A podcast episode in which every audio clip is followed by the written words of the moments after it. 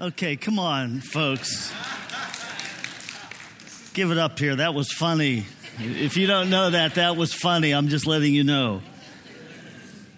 And it's good to laugh. It's uh, part, part of the gift of God to us is laughter.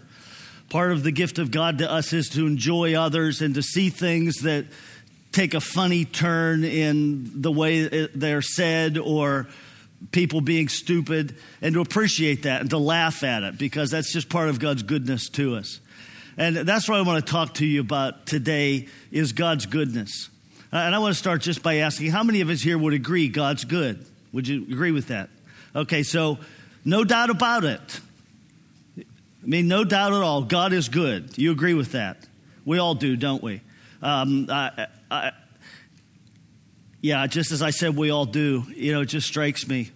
You know, there might be some people here that are uh, going through some hurt, hurt in life, maybe some big points of pain. Maybe there's been a loss of a, a child or a family member, and you know, maybe you're at a point where you're saying, "Yeah, God is good," but somehow connecting that to, to your, your heart and your life right now is difficult. And so I just want to acknowledge that that we go through difficult times where it's hard to connect. And that's one of the reasons we need to hear this message today because when we hit those hard times, when we hit those dark times, we need to be able to connect with the goodness of God. And we need to be able to relate to the goodness of God. And we need to still be able to have the foundation of our lives be in this truth that God is good. Because the truth is, even in good times, we wonder about whether or not God's good. Even when there isn't pain, I mean, how many of us here have wondered, God's good, but is he going to be good to me? Have you ever wondered that? You know, some people think, well, God's good, but I'm not good. And so, uh, you know, maybe God's not going to be so good to me. Or God's going to be good to me when I'm good. Then God's going to be good to me, but when I'm not good, then it's a big question mark as to whether or not I'm going to experience God's goodness, and He might not be good to me then. What we have to understand is that goodness is part of the very nature of who God is. It's just part of the foundational character of God. And so God is always good, and we can always rest in his goodness. Just, just think of creation for a moment. You know, when, you, when uh, we have days like we had yesterday, where uh, you, you see the clouds in the sky and the sun shining, temperature's decent, humidity's fairly low. Uh, we don't get those days too often here in Cincinnati, do we? Where the humidity's low. But um, it's just a beautiful day. And, you, and you, you look around and you see the beauty of creation. When you see that, recognize that all comes from God.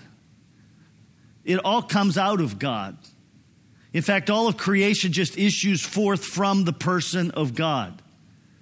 At the very beginning in Genesis 1, it says that God spoke and created light. And then God looked at the light and he said, Yeah, that's a good thing. And then there are six days of creation. And in Genesis 1, there are six times that it says God looked at what he had done and said, This is good. And then at the very end of creation, God looks at it and he says, This is very good. Now we know the story. We know that Adam and Eve, whom God created, who were part of the declaration, This is very good, we know that they chose to reject God's leadership in their lives and they went, uh, they, they walked away from God, and that that brought all sorts of pain and grief into this world. Nevertheless, when we see the heart of God and we see Him creating, what He created was very good. And even in its fallen state, it's still incredibly beautiful. But you look around at all of the good and the beauty in the world, and you have to, in spite of the pain, in spite of the, the storms and all of the other, you have to conclude God is good. And I can't think of a whole lot that's more important for you and me to understand than that. When we've um, been going through this series, The Gospel of the Kingdom, and in past weeks, we've uh, heard different angles on the gospel and just tried to fill this picture of what is the gospel of the kingdom and how, how does this message impact our lives. Well, gospel means good news.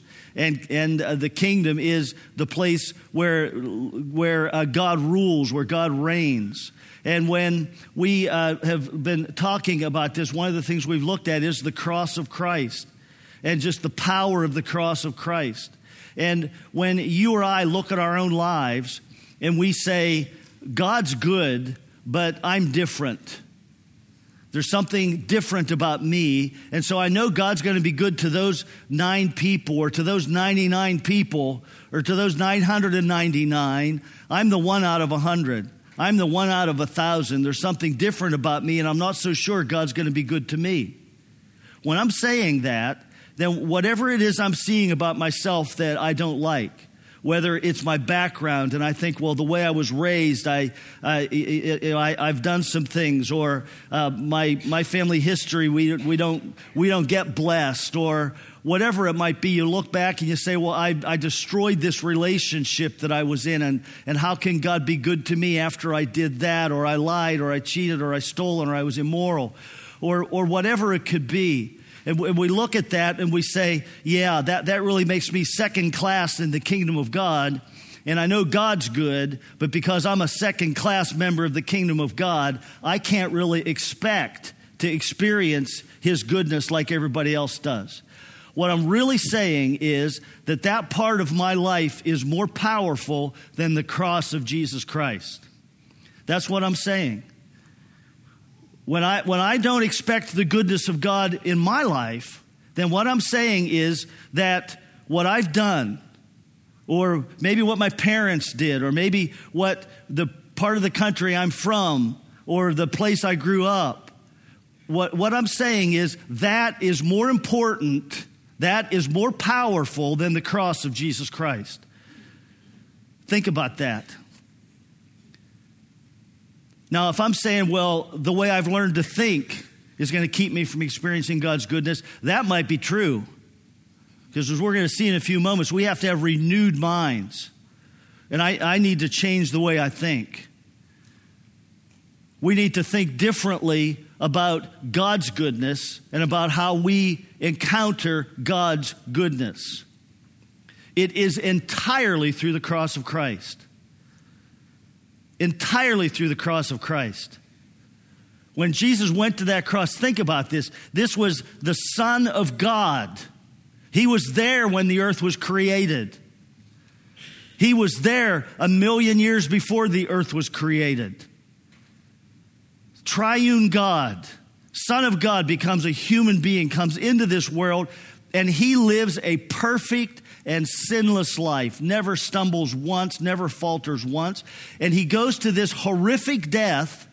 And in that, when he, when he went to the cross, he not only paid for our sin, that's one level of truth, but the Bible says he actually became sin for us.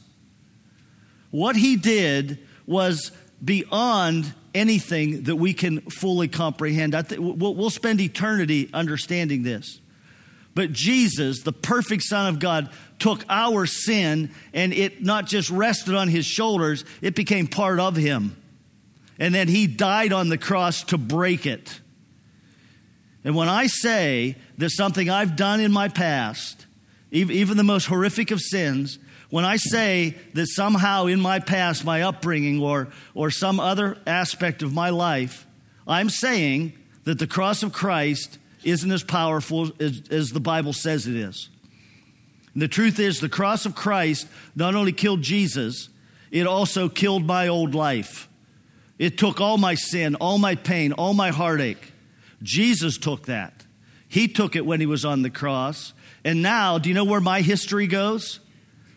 My history goes back to Jesus. My, his, my history is now his history. And when we think of the goodness of God, and am I deserving of the goodness of God? I mean, there's a sense in which I obviously I can say, man, no way. Look at you know, look. but when I look at the fact that I am in Christ, you see, it's not about me anymore. It's about is Jesus deserving? That's the question. Do you believe Jesus is deserving of God's goodness, of God's blessing in his life? Do you believe that? Do you believe that? Come on, answer. Do you? Yeah, I believe that. All right, I am in Christ, He's in me. His life is my life. And so through him, I, I, have full access. I'm fully deserving to, to understand and to experience the goodness of God and the blessings of God in my life. But we have to, we really have to wrestle with this. God is good. We have to hold on to that. We have to say it out loud. We have to speak it to ourselves. We have to affirm it to others. We have to affirm it to God. You know, in Romans 2 4, um, the Apostle Paul was writing to Roman Christians, and these Christians in Rome were judging others. They were looking at others and the way they lived or decisions they made, and they were thinking, oh, I'm so much better than them. I'm so much more godly than that person because, look, they went to a movie or uh, they went dancing or whatever. You know, I'm so much more godly than them. And so Paul tells them this in, in correcting their thinking. He says, Are you showing contempt do you show con, uh, with do you do you treat with contempt the riches of his kindness and tolerance and patience, not knowing that the kindness of God leads you to repentance? What he's saying here is you're judging others, but you're not recognizing that it was God's very kindness that led you to repentance. And the point I want to make from this is it is God's kindness, his goodness that, that draws us to him I mean, if he was all powerful but not good, then we'd want to avoid him. But he's good.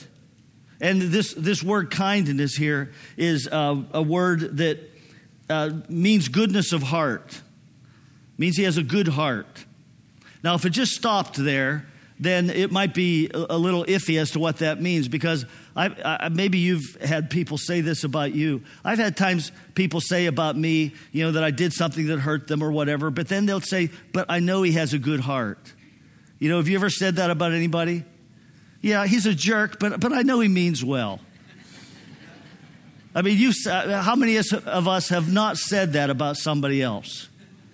Come on. Anybody here? No, how many have said that about somebody else? Okay. That's that's what I want to ask. Yeah. All right.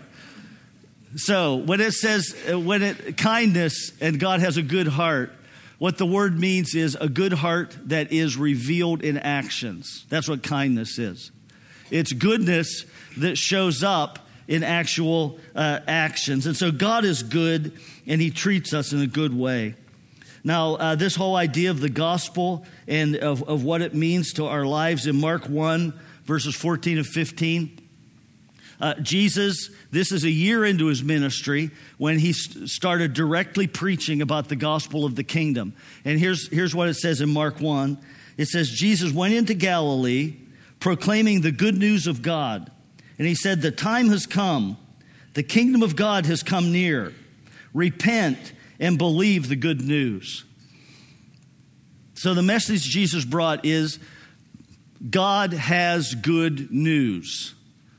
And the good news that comes from God is because God Himself is good. Good news can't come from a bad person. Good news that originates from God, originates with that person, the person has to be good. God is good. He brings good news. And the good news is this the, the, Jesus was preaching to an audience who had been expecting the kingdom of God to come. They had promises in the Old Testament that God was going to send the Messiah into the world. And when the Messiah comes, he would make everything right. He would fix what Adam broke. He would bring the kingdom of God back to earth. And so they're anticipating this and they're thinking, this generation of Jews were thinking that's going to happen someday. Just like we think someday Jesus is going to return. They were thinking, well, someday in the future, the Messiah will come. And so Jesus came saying, repent. And the word repent means change the way you're thinking, change your mindset. You need to start viewing life differently. And the change they needed to make was that the kingdom is not way off in the distance, the kingdom is here right now. The kingdom is here. In, my, in the presence of Jesus, and he was ushering in the fullness of the kingdom for all to experience. And so they had to repent. They had, they had to say, okay, wait a second. I never expected to see this in my lifetime. I thought this is something that would, uh, that would happen in the future, maybe for my children or my children's children. But you're telling me that right now the kingdom is here. And so they had to change their thinking and prepare their minds to receive God's blessing right now. And I think that applies to us in our lives in so many ways. But just applying it to this concept of God's goodness. How many of us would not say, God is good? I believe that. I'll write that down on paper and I'll sign it. I, I believe that. God is good. And someday I might experience His goodness. I fully expect to experience His goodness probably someday in the future. Maybe tomorrow, maybe next week, maybe next month, maybe in a few years. Maybe when I'm older, I'll get to experience God's goodness. And what Jesus wants to say to us is change that way of thinking. We need to repent of that thinking. We need to change our minds, and we need to, we need to come to grips with the fact that God's good, not just in the future, and God's goodness in your life isn't reserved for some future date. It isn't reserved for some future time after you have read the Bible enough or after you have prayed enough. And those are both awesome things to do. Or after you have fasted enough or after you've done enough good things to make up for all the bad things you've done.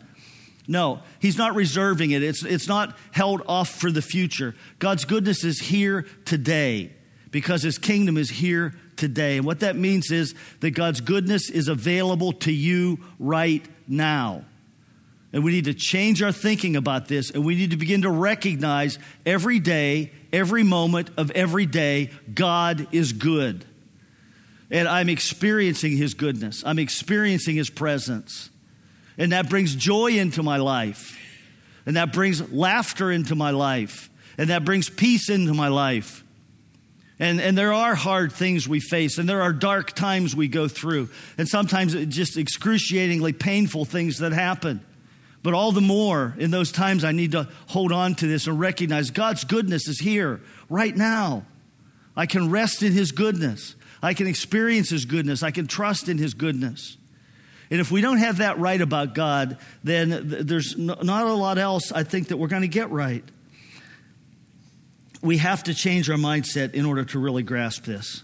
Now, in the Old Testament, um, God lived in the, with the nation of Israel. He made his dwelling place on the earth in Israel. He centered his focus on the nation of Israel, and his intent ultimately was to bless the whole world through, by bringing the Messiah to Israel. But at that point, he focused on Israel as his people, and he had a temple in mind that they would build. And there, there was one king named David who was a great king. There's a wonderful king, man that wrote many of the uh, chapters in the book of Psalms. You read about him in the Old Testament. And he had a heart for God. Uh, God, God Himself says, David is a man after my own heart.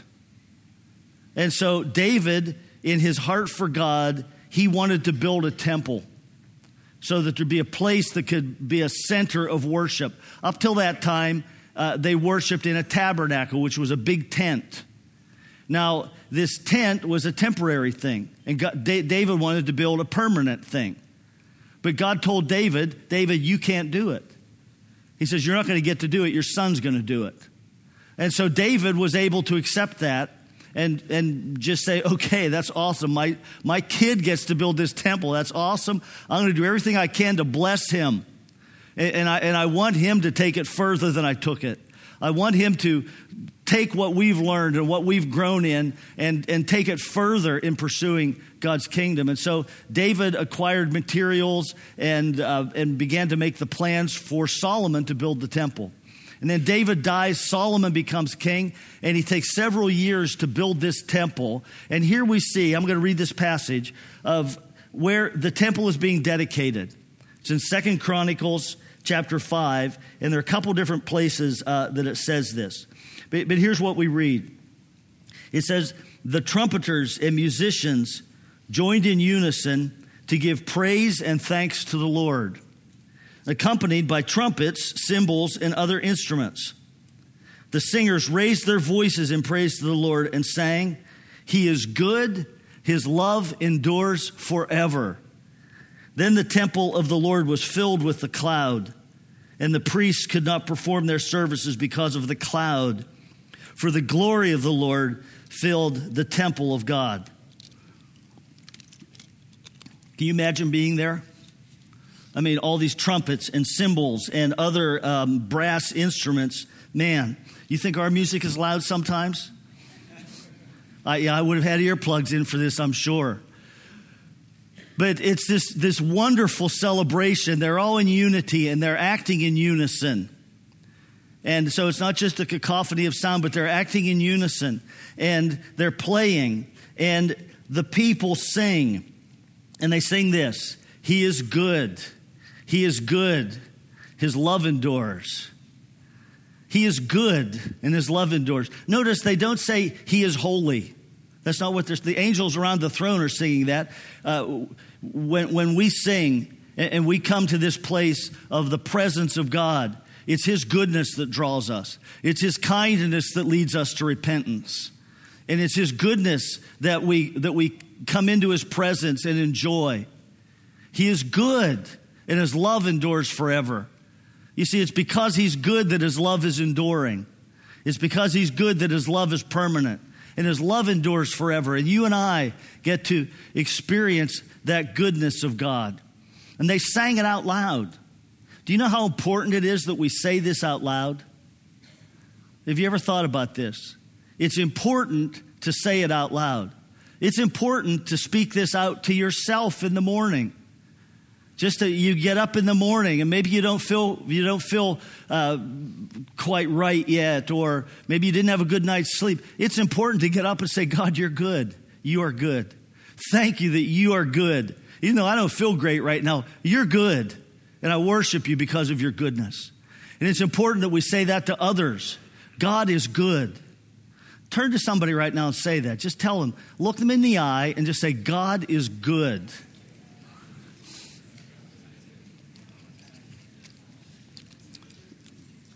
Tell them eh, his, his goodness is here today for you. Tell somebody that. Okay? Tell somebody his goodness is here today for you.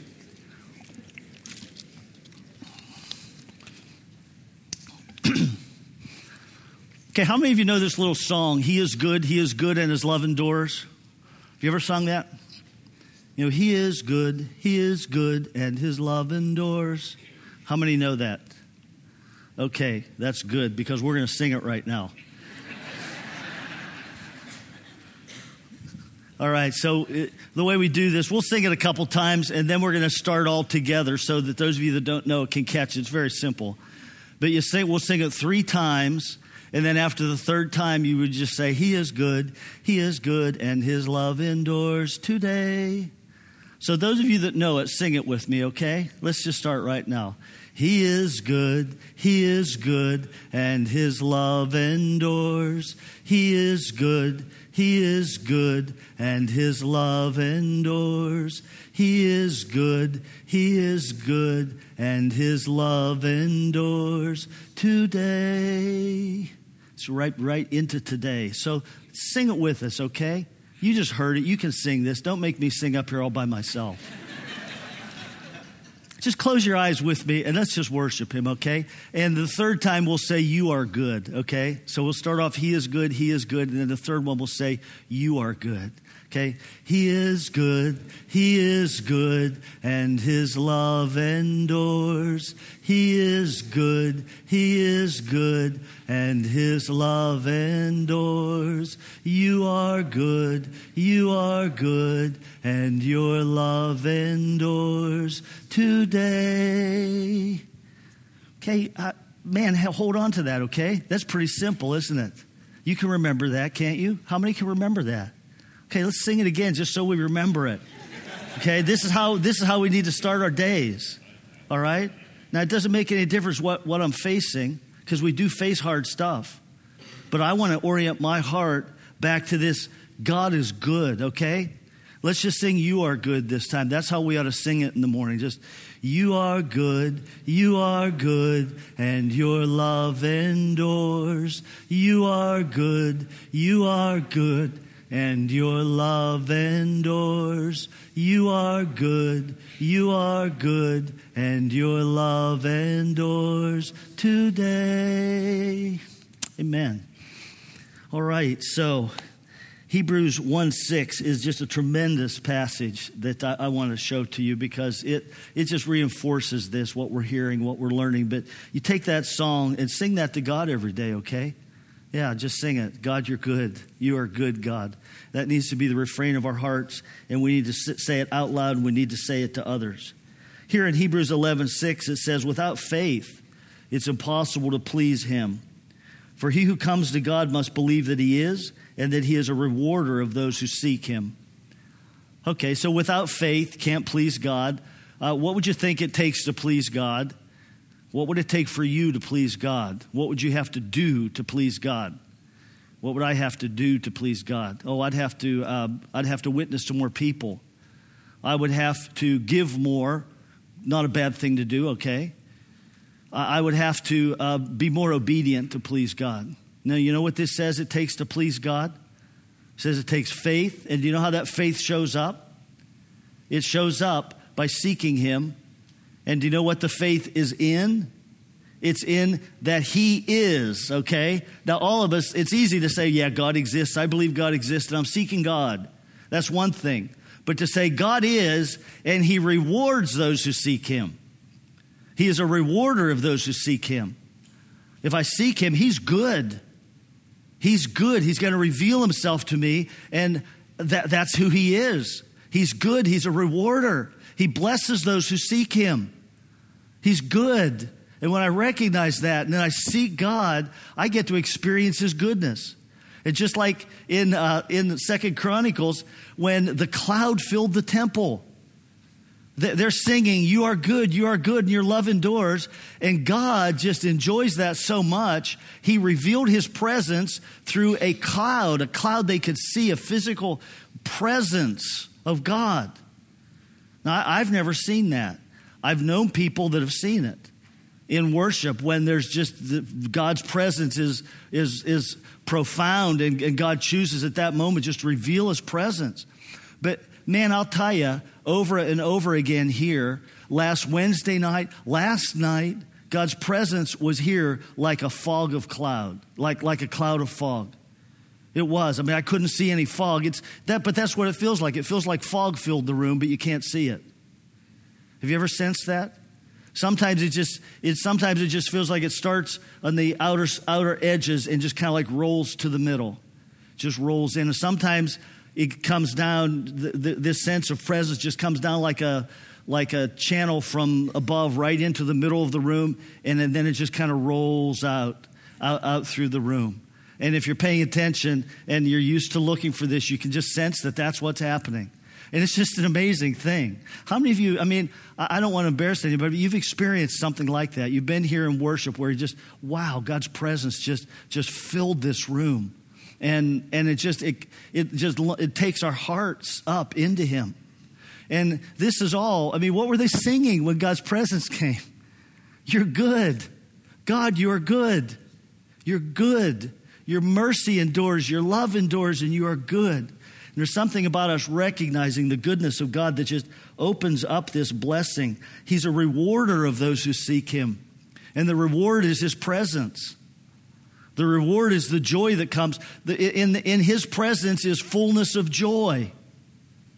In His presence is fullness of joy. There's a joy that comes into our lives when we experience God's presence. It's, it, I mean, it's what we're all seeking, it's what we're all longing for. Now, someone might say, well, wait a second. Uh, there, are, there, there are things in the Bible that don't look good. You know, at least you wonder if they look good or not.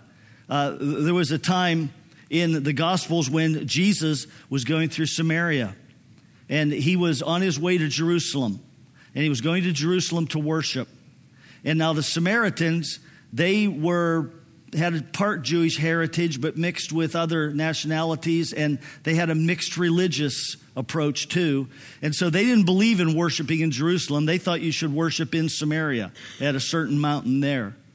And so when they saw that Jesus was going to Jerusalem, they, they weren't too supportive of wanting to help him on his way. And so Jesus sends a couple of his apostles into a village to arrange for housing, and the whole village rejects him. Now, what happens next is uh, really incredible because here's what we read in Luke 9. It says, When his disciples, James and John, saw this, they said, Lord, do you want us to command fire to come down from heaven and consume them? And, and but he said, turned and rebuked them, and he said, You don't know what kind of spirit you are of. For the Son of Man did not come to destroy men's lives, but to save them. And so they want they're, they're, they're irate. How dare how dare they reject you, the Messiah? And they're they're in touch enough with this power thing that they're believing that if they pray, there's going to be fire from heaven come down and consume the whole village. Now, where do you think they got that? Where do you think they got that mentality? Well, I mean, there are stories in the Old Testament of fire coming down from heaven. There's one in particular of a prophet named Elijah.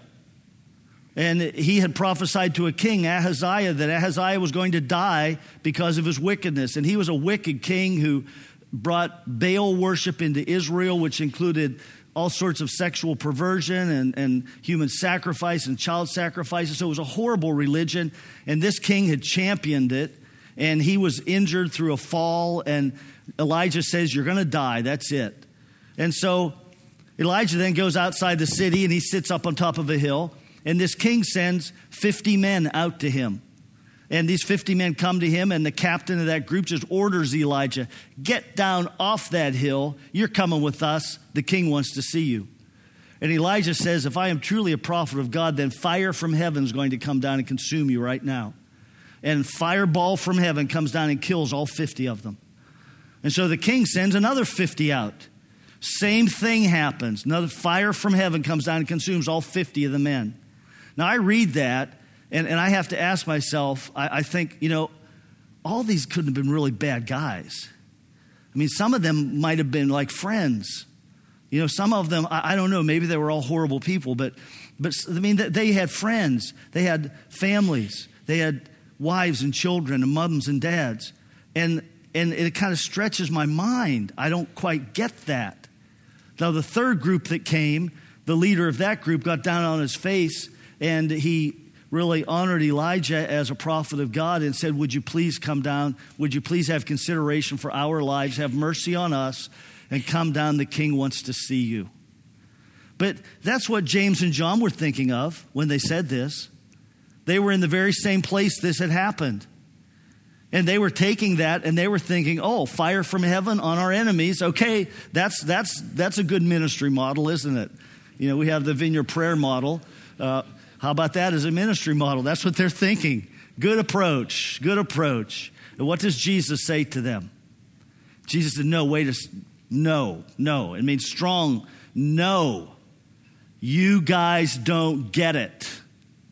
You don't understand what God's trying to reveal to us through the scriptures.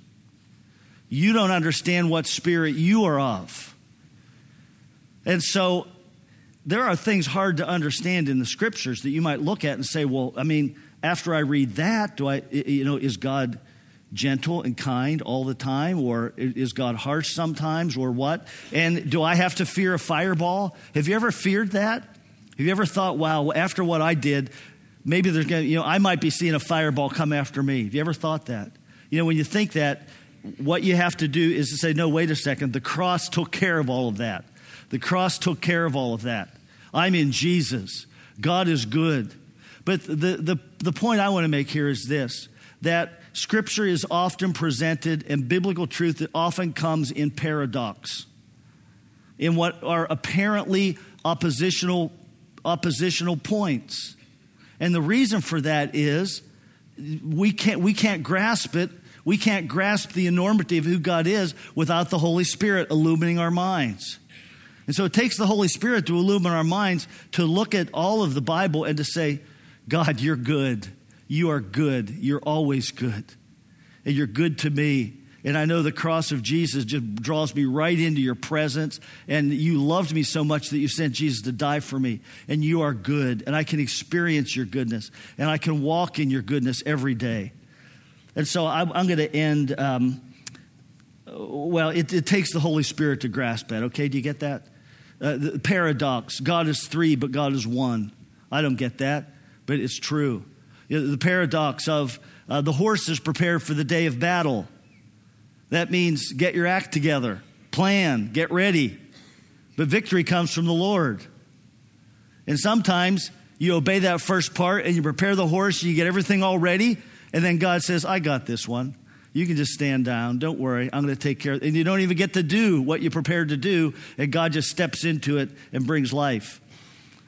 And sometimes God says, okay, ride that horse into battle, and God energizes and brings. But I don't understand the, the it's, it's difficult to comprehend the balance between many things.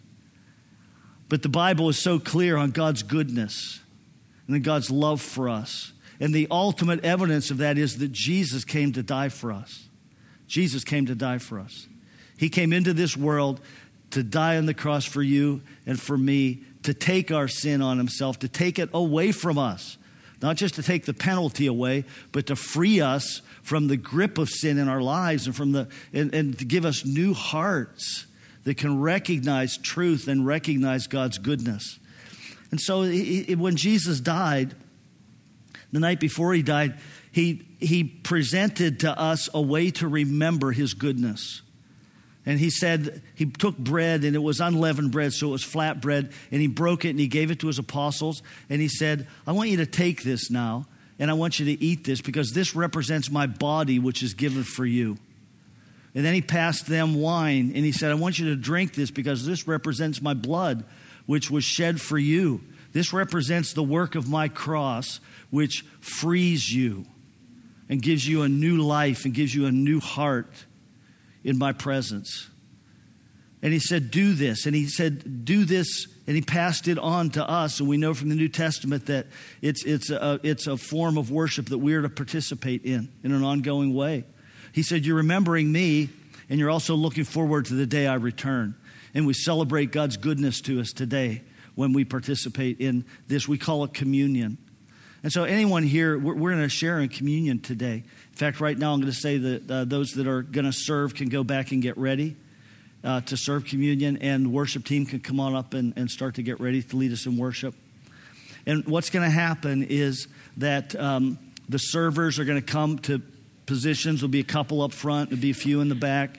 And um, if, if you know Jesus, or if you want to express faith in Jesus, Maybe for the first time, some of us are here and we're just saying, I, I want to express faith in Jesus.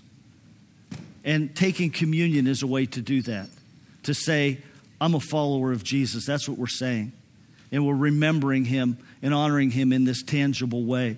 And so the way we do it is you pick up the little cracker and you dip it in the juice and then you eat it. And thank you, Jesus, for dying for me. Thank you for giving me new life. So the worship team's going to start playing here in a moment. And then uh, let's all stand, okay? And when you're ready, you can come. But uh, Father God, we thank you that you are good. We just declare once again, you are good. And the, the evidence of this worship, of taking communion, is evidence of your goodness to us. Thank you for that. Thank you. Holy Spirit, come right now. Holy Spirit, come and fill this room as we worship. Come in Jesus' name. Amen.